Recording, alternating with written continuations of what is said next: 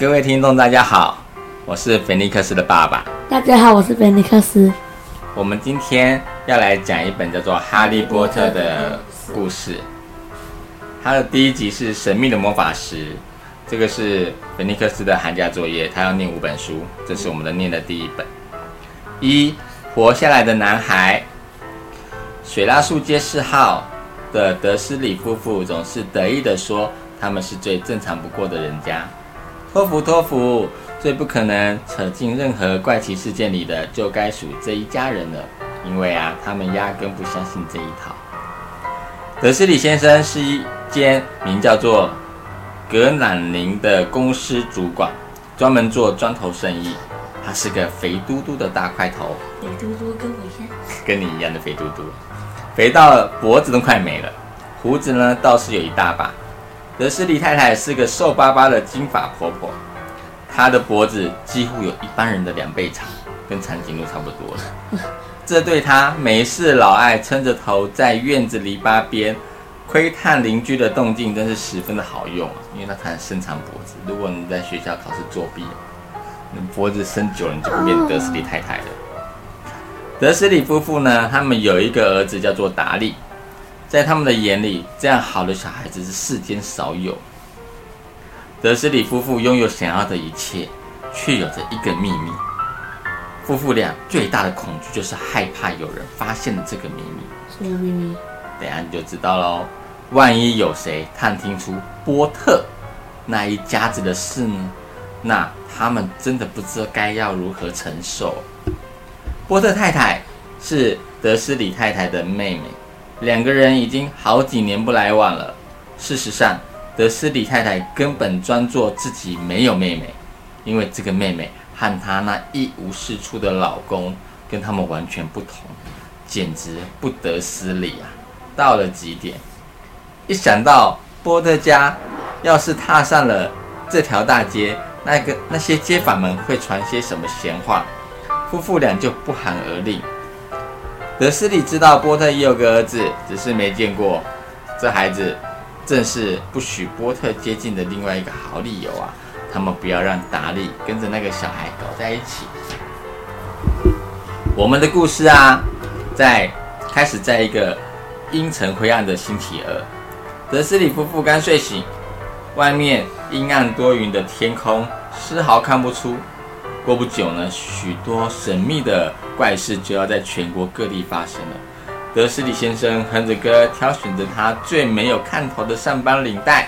德斯里太太兴致勃勃地说着闲话，一面使劲地把尖声怪叫的达利塞进婴儿椅，用塞的，但是他很怕，你知道吗？跟你一样。老师啊，谁也没有留意，有一只黄褐色的大猫头鹰拍着翅膀飞过窗前。8点半了，德斯里先生提着公事包，他在太太的面颊上亲了一下，想再跟达利亲吻，却办不到。达利这回正在大发脾气，把玉米片呢全部往墙上扔。小坏蛋！德斯里先生笑呵呵地走出家门，他坐上车，倒车出4号的私用车道。就在街角呢，他注意到第一个异兆是奇怪的征兆，一只猫在看地图。猫在看地图啊！我们家的猫都不会看地图啊。好怪！一时间，德斯里先生还不太明白自己究竟看到了什么。紧接着，他一扭头，再仔细看一眼，是一只虎斑猫站在水蜡街的街角。可是那哪有什么地图呢？他到底在胡思乱想什么呢？8成是光线的错觉吧。德斯里先生眨一眨眼，瞪着那只猫，那猫也回瞪着他。德斯里先生转过街角，继续上路。他从后视镜观察那只猫。现在呢，他在读什么？你知道？他在读的那一块写着水蜡树街的路标。不是，他是正望着那一个路标。猫不可能看得懂地图或是在读路标嘛，对不对？德斯里先生不以为然的甩头，不再去想猫的事情了。开车进城路上，他唯一想着的事是渴望在今天接下那一大笔砖头订单。砖头就是卖砖头的。然而快进城的时候呢，又有一件事转移了他对砖头的注意力。正当他像往常一样卡在晨间拥挤的车潮中发愣时，忍不住的看着附近好像有很多奇装异服的人，一群穿着斗篷的人。德斯里先生就是没有办法忍受奇装异服，看看那些年轻人的荒唐打扮，他猜想这大概又是某种愚蠢的新流行吧。他用手指头轻轻敲着方向盘，目光不经意的落到一大群跟着他站得很近的斗篷怪胎身上，他们很激动的在低声交谈着。德斯里先生愤怒地发现，其中有一两个显然是年纪一大把。这是怎么回事呢？那个比他还大上几岁的男人，竟然还有脸穿上一件翡翠绿的鲜艳斗篷，真是不知羞耻啊！德斯里先生接着又想，这大概是某种愚蠢的宣传噱头吧？这些人正在为某个机构募款吧？没错，就是这么回事。车潮开始向前移动。几分钟之后呢，德斯里先生驶入了格朗林公司的停车场，他的注意力又重新回到了砖头的订单身上了。德斯里先生在他10楼的办公室里，总是习惯着背穿而坐，要不是如此，他很有可能发现，想要在这个早晨专心处理砖头的业务会比往常困难许多。为什么呢？因为他并没有看见那些在大白天疾飞而过的猫头鹰。不过呢，街上的人倒是看得一清二楚，他们张大嘴巴指着天空，看着猫头鹰一只接着一只飞过他们头顶。很多人甚至连晚上也从来没见过一只猫头鹰。话说过来，德斯里先生度过了一个完全正常、不受猫头鹰干扰的美好的早晨。他对5个不同的人大吼大叫，打了几通重要的电话，又再多吼了几声。他的好心情一直维持到午餐时间，但是呢，他决定站起来活动活动筋骨，走到对面的对街的面包店去买点好吃的东西吃。他已经把那些穿斗篷的怪胎忘得一干二净了。在面包店的附近，竟然又遇到这群人。经过时，他忍不住愤怒地瞪着他们几眼，他自己也不知道这是什么原因。他们就是让他觉得很不舒服。这群家伙呢，同样在兴奋的低声交谈。附近根本就没有看到什么募款箱，就在他紧抓着一个装在箱子里的大甜甜圈擦身走过的时候呢，几句片段的言语飘进了他的耳朵。波特家，不会错的，我听到的就是这么回事。没错，他们的儿子哈利。德斯里先生猛然地停下脚步，恐惧淹没了他的全身。他回过头来望着那群低声交谈的人，仿佛要跟他们说话。最后嘞，还是打消了这个念头。他冲到了对面的街道，急急忙忙的跑回了办公室，严厉愤怒吩咐的那个秘书不准打扰他。他抓起电话开始拨号，就在快要完全拨完家里电话号码的同时嘞，突然改变心意，他割下电话，搓着胡须，静静思索：不，这样做太笨了。波特他并不是什么罕见的姓啊，他敢说全英国大概有一大堆姓波特的，而且还有个儿子叫哈利的家庭。再想想，他甚至没有办法确定他的外甥是不是叫做哈利。他从来没有见过这个男孩，有可能叫哈维，有可能叫哈洛。他没有必要拿这件事让德斯里太太担心，只要一提到他的妹妹，他的心情就会变得很坏。他不怪他，要是他有了自己像这样的妹妹。但不管怎么样，那些穿斗篷的人，宝贝，所以哈利波特是女的？是男的啊。他说他的妹妹是指说是德斯里太太的妹妹。然后嘞，他讲的哈利是德斯里太太那个妹妹跟她的奇怪的老公所生的小孩。哦，那因为他没有见过他，对，他是男的。好，继续哦。那天下午。他发现自己无法专心处理砖头业务。5点钟踏出公司大楼时，他心里还惦记着这件事情，以致一头撞上站在门口的一个人。啊，对不起！他低声道歉。那个小老头被撞得差点跌倒。过了几秒之后嘞，德斯里先生才发现，这个人身上穿了件紫罗兰色的斗篷。对于刚才差点就被撞得跌成狗吃屎，他似乎一点也不生气。相反的，他脸上绽出灿烂的笑容，用一种令路人侧目的尖锐嗓音说：“不用说，对不起，我亲爱的先生，今天什么事都气不到我，太热了。因为那个人呢，终于走了，就连你这样的麻瓜也该好好的庆祝一下。今天真是太热了，太热了。”老头捋一捋德斯里先生的腰，便走开了。德斯里先生像生了根似的呆站在原地，他刚才被一个100%的陌生人搂了一下。他还记得自己被叫什么麻瓜的，天知道那是什么意思啊！他吓坏了，连忙跑下车，即使回家，心中暗暗希望这一切全部只是他的想象，这是他过去从没想过的事情。他向来非常不屑这些所谓的想象力。一驶入4号的私人车道就是他自己的车库，有没有？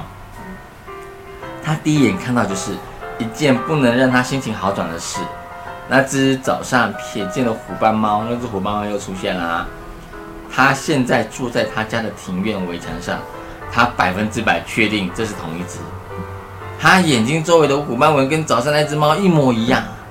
嘘！德斯里先生大声的喝道：“那只猫一动也不动，只是抬起头来，狠狠的盯着他一眼。这难道是一只正常的猫该有的行为吗？”德斯里先生不解的想着，他先努力的让自己镇定下来，再踏进家门。他仍依照原先的主意，决定不要跟他太太提起任何事情。德斯里太太度过了美好的正常的一天。她在晚餐时巨细靡遗的报告隔壁邻居家的母女问题，以及达利又如何学会了另一句话“绝不”。绝不就是达利学会那一句话。德斯里先生努力的让自己表现的正常，把达利哄上床之后呢，他走进了客厅，正好听到当天晚间新闻的最后一节报道。最后，来自全国各地赏鸟的人的报告显示，我国的猫头鹰今天表现了极端异常的行为。猫头鹰一般都在夜间狩猎，白天通常完全不见踪影。然而呢，今晨日出开始，目前已经有数百位目击报告看见猫头鹰在各处飞来飞去，专家也无法解释猫头鹰为什么会突然改变他们的睡眠习惯。说到这里，播报员让自己露齿而笑，这真是太神秘了。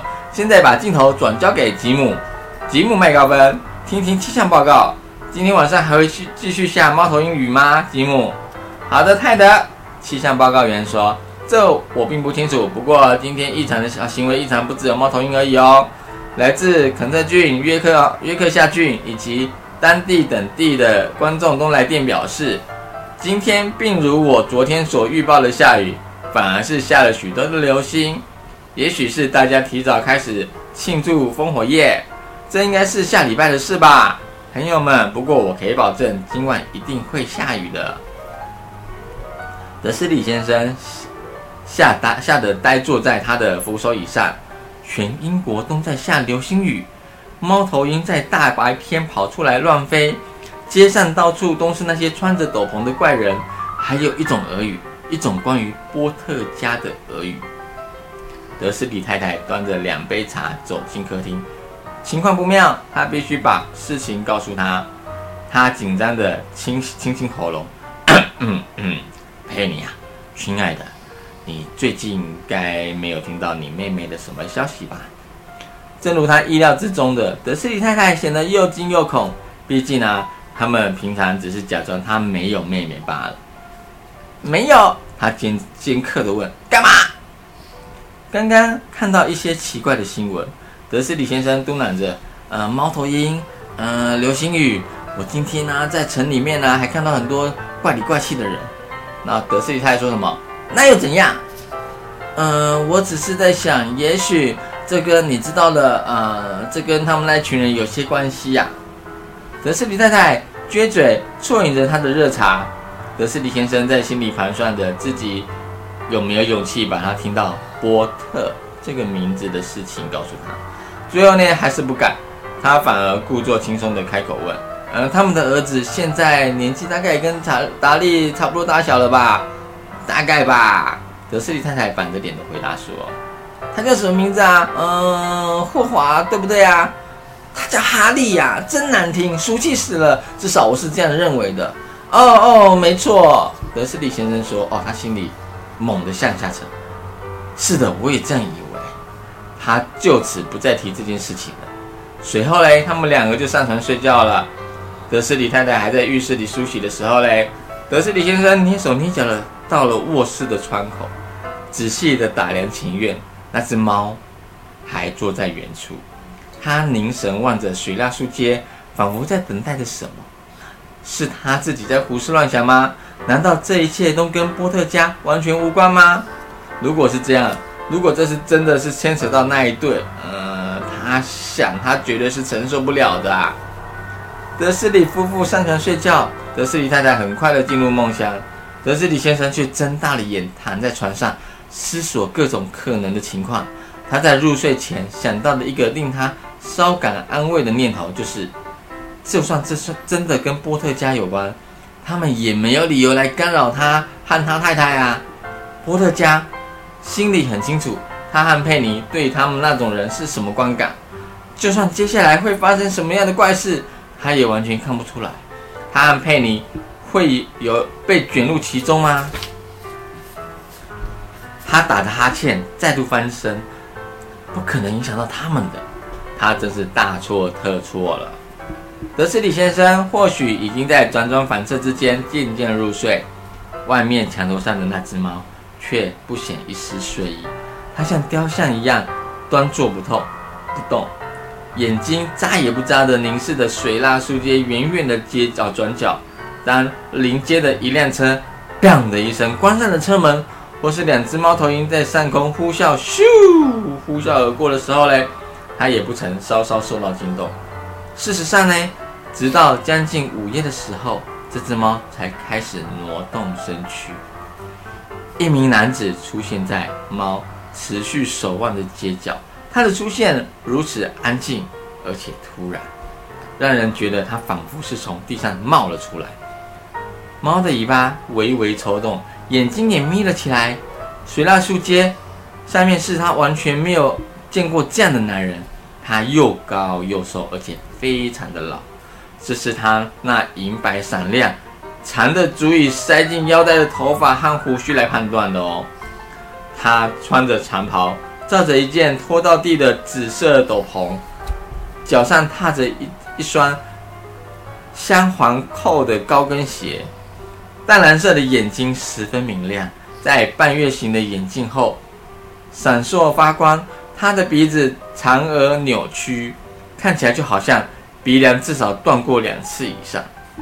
这个人的名字叫做阿布斯·邓布利多。阿布斯·邓布利多似乎不明白自己正踏入一条从他的名字到他的靴子全都不受欢迎的街道。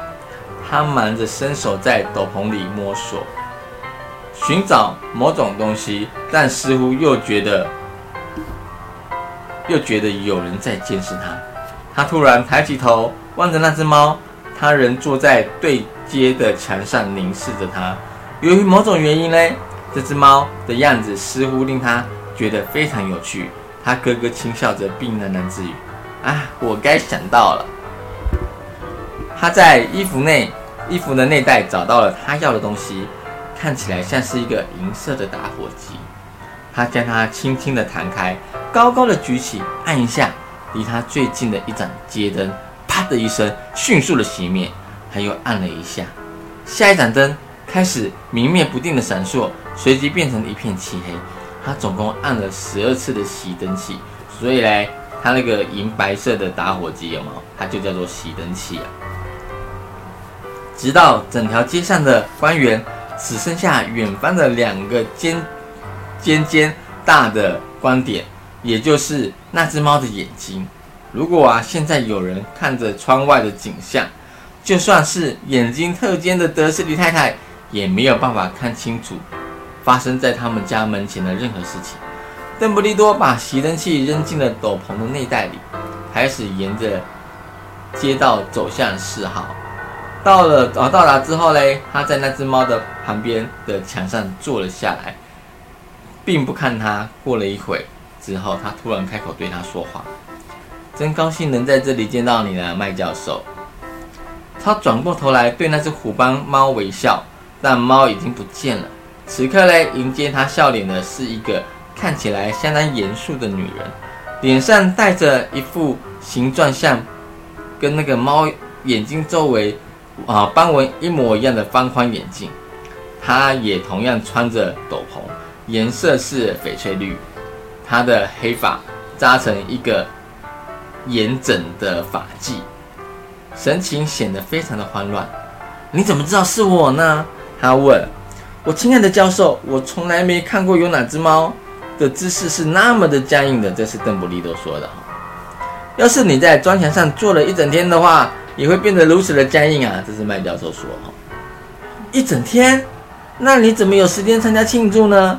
我这一路上至少经过了12场的狂欢会呢。麦教授很不开心啊，他嗤了一声。哦，是哦，所有人都在庆祝，这也就罢了。他急躁地说。你以为他们应该会小心一点的，结果不是，甚至连那些麻瓜都注意到有某些事情不太对劲，而且还登上了他们的新闻节目。他转过头望着德斯里家漆黑的客厅窗户，我全都听到了，成群结队的猫头鹰、流星啊，他们倒也不算太笨啊。肯特郡呢下了一场流星雨，我敢说那一定是迪达勒斯。迪哥搞的鬼啊！他这个人向来就少根筋啊。邓布利多说什么？说啊，你不能怪他们啦。这11年来，好不容易才有这么一件值得庆祝的事情。那麦教授说：“这我知道啊，可是也没有道理让我们丧失理智嘛。大家实在太不小心了，大白天就跑到街上去，甚至没有换上麻瓜的衣服，就站在那里互相交换秘密情报。”他歪头瞄了邓布利多一眼，像是希望他会向他说些什么，但他没有开口。于是呢，麦教授继续说下去：“在那个人终于消失的好日子，要是让麻瓜发现了我们的存在，那可就太精彩了。我想他是真的走了吧，邓布利多。”邓布利多说什么呢？他说：“好像真的是这样吧。我们实在应该对此心存感激。你要不要吃一个柠檬雪宝啊？一个啥？”一个柠檬雪宝啊，这是一个我非常喜欢的麻瓜甜品啊！不用了，谢谢你。麦教授冷冷地答道，似乎认为目前并不是吃柠檬雪宝恰当的时机。就像我刚才说的，就算那个人已经走了，邓布利多说啊，我亲爱的教授，像你这样明理的一个人，当然可以直呼他的名字吧。这些那个人之类的无聊话，这11年来我一直试着说服大家去直呼他的名字，伏地魔。哦，所以他们前面讲那个人，他就叫伏地魔。他们因为太害怕他，所以说连他的名字都不敢讲出来。麦教授瑟缩了一下，邓布利多正忙着掰开两个粘在一起的柠檬雪宝，他还在吃，并未注意到他的反应。如果我们老是叫他那个人，事情就会变得越来越混乱。我就看不出直呼佛地魔的名字到底有什么好怕的。我知道你不怕呀，麦教授用半点恼怒、半点崇敬的语气说。可是你不一样啊，大家都知道你是那个好吧，那是你是佛地魔唯一害怕的人呐。邓布利多说：“你太抬举我了。”伏地魔拥有我永远也无法获得的力量啊！那只是因为你这个人太高尚了，不屑去使用那种力量啊。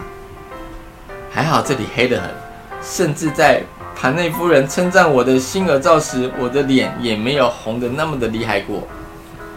麦教授啊，狠狠瞪着邓布利多一眼说：“猫头鹰跟这附近流传的谣言也没什么关系。”你知道啊，大家在说什么吗？就是他是怎么消失的，最后制止他的到底是什么啊？麦教授似乎已经谈到了他最急着讨论的一个话题，那也是他甘愿在冷硬砖墙上等候一整天的真正原因。因为啊，不论是作为一只猫或是一个女人，他都从来没有像现在那么锐利的目光注视过邓布利多，事情很明显，不论是大家说了什么，除非是从邓布利多的口中得到证实，他才相信那是真的。然而呢，邓布利多却喜滋滋的挑了另一个柠檬雪宝，并没有开口回答。然后嘞，麦教授说，他们说的是昨天晚上邓布利多出现在高追克洞，他是去找波特夫妇，谣传莉莉跟詹姆已经说他们死了。莉莉跟詹姆是谁呢？莉莉就是那个哈利的妈妈，詹姆就是哈利的爸爸。邓布利多垂下头，麦教授倒抽了一口气。莉莉和詹姆，我真的不敢相信，我不要相信哦，阿布斯。邓布利多伸手拍拍他的肩膀说，我知道。他沉重的表示。麦教授用颤抖的声音继续说，还不只是这些，他们说他本来还想要杀死波特夫妇的儿子哈利，可是没有成功，他没有办法杀死那个小男孩，没有人知道为什么或是什么回事。他们说在他没有办法杀死哈利波特的那一刻嘞，他的法力就消失了，那就是他离开的原因。邓布利多神情忧郁的点点头，这是真的？麦教授迟疑的问道，他造了那么多孽，杀了那么多人，竟然没有办法杀死一个小男孩，这真是太惊奇了。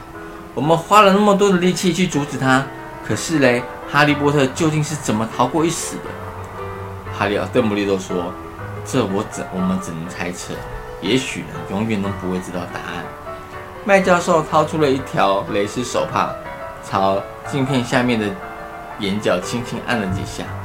邓布利多用力吸吸鼻子，从口袋取出一只金表，凝神观看。这是一只非常怪异的表，上面有12根指针，却看不到数字。此外呢，还有几枚小行星绕着边缘打转。邓布利多必然从上面看出一些道理，因为啊，他将表放回口袋后说，海格迟到了，顺便问一声，我会到这里来，应该是他告诉你的吧？麦教授说，是的，不过我想你大概不会告诉我，既然有那么多地方可去，你为什么偏偏要到这里来呢？我到这里来啊，是为了把哈利交给他的阿姨跟姨丈，现在呢，他们是他唯一的亲人。你该不会是指你不可能是指住了这里的人吧？麦教授喊着，跳着起来，指着4号的房子。邓布利多，你不能这样做啊！我在这里观察他们一整天了，你再也找不到这么不像我们的2个人了。而且他们还有一个这样的儿子啊！我亲眼看到他把他妈一路踢到街上，大哭大闹的吵着要吃甜点。你居然要哈利波特到这里来住！邓布利多坚定地说：“这是对他最好的地方了。等到他年纪够大的时候，他的阿姨跟姨丈就可以把这一切对他解释清楚。我写了一封信给他们。”一封信，麦教授虚弱喃喃地重复，颓然地坐回到墙上。说真的，邓布利多，你以为你可以只用一封信就把一切解释清楚吗？这些人永远不会了解他的。他会变得非常的有名，一个传奇的人物。我甚至不会惊讶，今天将被叫做哈利波特日，有许多的书籍都会记载着有关于哈利的事迹。我们的世界中的每一个孩子都将知道他的名字啊！邓布利多说，完全正确。他半月形的镜片上方的眼神显得非常的严肃，这足以使任何的孩子都乐昏了头。在他还不会走路说话之前就那么出名了，何况还是某些他根本就不记得的事情。你难道看不出来吗？让他在远离这一切的地方好好长大，等他可以接受的时候再告诉他，不是更好吗？麦教授张大嘴巴，想法完全改观。他吞了一口口水，然后说，是，你说的对，这是当然的啊。可是要用什么方法把这孩子送到这里呢？邓布利多，他突然瞄了他的斗篷一眼，仿佛是他把哈利藏在衣服里面似的。海格会把他带到这里，你觉得这是明智之举吗？把这么重要的事情交给海格去办。我觉得我可以把自己的性命交到海格的手中。邓布利多这样说。麦教授不情愿地表示，我并不是说他的心地不好，但是你别忘了，他这个人粗心得很。他总是，那什么声音？一阵低沉的轰隆声，轰隆声打破周遭的寂静，声音变得越来越大。他们四处张望，看着街道上是否有车灯出现。声音增强成可怕的咆哮，嗡嗡嗡，这种声音呢？没错，要不要是摩托车？两个人抬头望着天空。一辆巨大的摩托车从天而降，是会飞的摩托车。这是海格的摩托车，停在他们前方的街道上。这辆摩托车呢，虽然十分巨大，但却还比不上跨坐在上面的男人。他的身高几乎是一般人的2倍，那个宽度至少大上5倍啊！他看起来高大的不合常理啊，而且啊，粗野不驯，长得纠结浓密的黑发跟胡须。掩盖了他大部分的脸庞，他的手掌就跟垃圾箱的盖子垃圾桶的盖子一样大。穿着皮靴的双脚看起来简直就像是2只小海豚了。在他粗壮、肌肉凸起的手背中抱着一个卷着毛毯。海格，邓布利多说，像是终于松了一口气，你终于到啦！这辆摩托车是哪来的啊？借来的啊，邓布利多教授先生。巨人一面说，一面小心翼翼地走向摩托车。是从小天狼星布莱克那边借给我的啊！我找到他了，先生。没碰到什么问题吧？没有，先生。房子几乎全毁了，不过我赶在麻瓜聚拢之前把他给抱了出来。他在我们飞过布里斯托的时候睡着了。邓布利多和麦教授俯身望着那卷毛毯。毯子里裹着一个熟睡的小男孩，在他额前那撮黑玉般的头发下，有着一个形状奇特的伤口，看起来就像是一道闪电。那就是麦教授低声地说道。邓布利多说：“是的，那道疤痕会一辈子的跟着他。你难道不能想点办法吗，邓布利多？就算我有办法，我也不会去做。这疤痕。”将来很有可能会派上用场。我左边的膝盖上就有一道疤，看起来就像是一幅完美的伦敦地下世界地图。好啦，把它交给我吧，海格。我们最好尽快把事情办好。邓布利多把哈利抱在怀里，走向德斯利的房子。海格问道说：“我可以先跟他说声再见吗，先生？”他巨大蓬松的头颅凑到哈利的上方。给婴儿一个胡渣扎得让人发痒的热吻，然后海格突然发出一个像是负伤野狗的嚎叫。麦教授发出嘘声说：“嘘，你这样会把麻瓜吵醒的。”海格抽抽搐搐地说：“对不起。”掏出一条沾满污迹的大手帕，把整个脸埋到里面。我真的是忍不住啊！莉莉和詹姆死了，可怜的小哈利又要去跟麻瓜住在一起。是啊，这真是让人很难过啊！可是你必须控制一下，要不然我们就会被发现了。”麦教授低声地说，小心地拍拍海格的手臂。此时，邓布利多已经跨过低矮的庭院围墙，来到大门前。他温柔地将哈利放置在台阶上，从斗篷取出一封信，塞在哈利的襁褓中，再回到其他两个人身边。整整有1分钟的时间，他们三个人只是站在原处，默默地望着那卷毛毯。哈利的肩膀不停地抖动，麦教授用力地眨眼，而邓布利多眼中闪亮的光芒似乎也暗淡了。邓布利多最后开口说：“好了，就这样吧，我们没有必要再待在这里了，我们还是去参加庆祝会吧。”海格的声音变得十分的低沉含混。他说：“是啊。”我最好还是赶快把车开走吧。晚安，麦教授，邓布利多教授。海格举起夹克袖口，擦一擦那泪流不止的双眼，转身跨上摩托车，踩动引擎，车子轰隆隆地飞起来，消失在远处的夜空。邓布利多对着麦教授说：“希望很快就会看见到你，麦教授。”麦教授用擤鼻涕代替回答。